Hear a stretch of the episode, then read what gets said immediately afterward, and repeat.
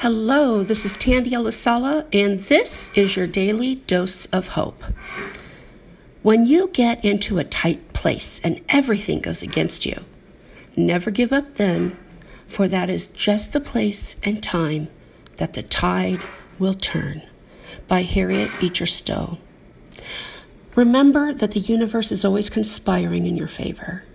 Allow the roots to take hold, my friend, and rise above the soil. That's where the magic happens. So many people stop just seconds before the roots take hold and start to grow above the soil. Never, ever give up. Daily Dose of Hope is inspiration and empowerment for wholehearted living.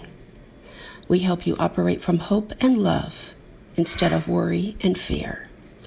Sign up for daily reminders of hope at bit.ly forward slash DDO hope.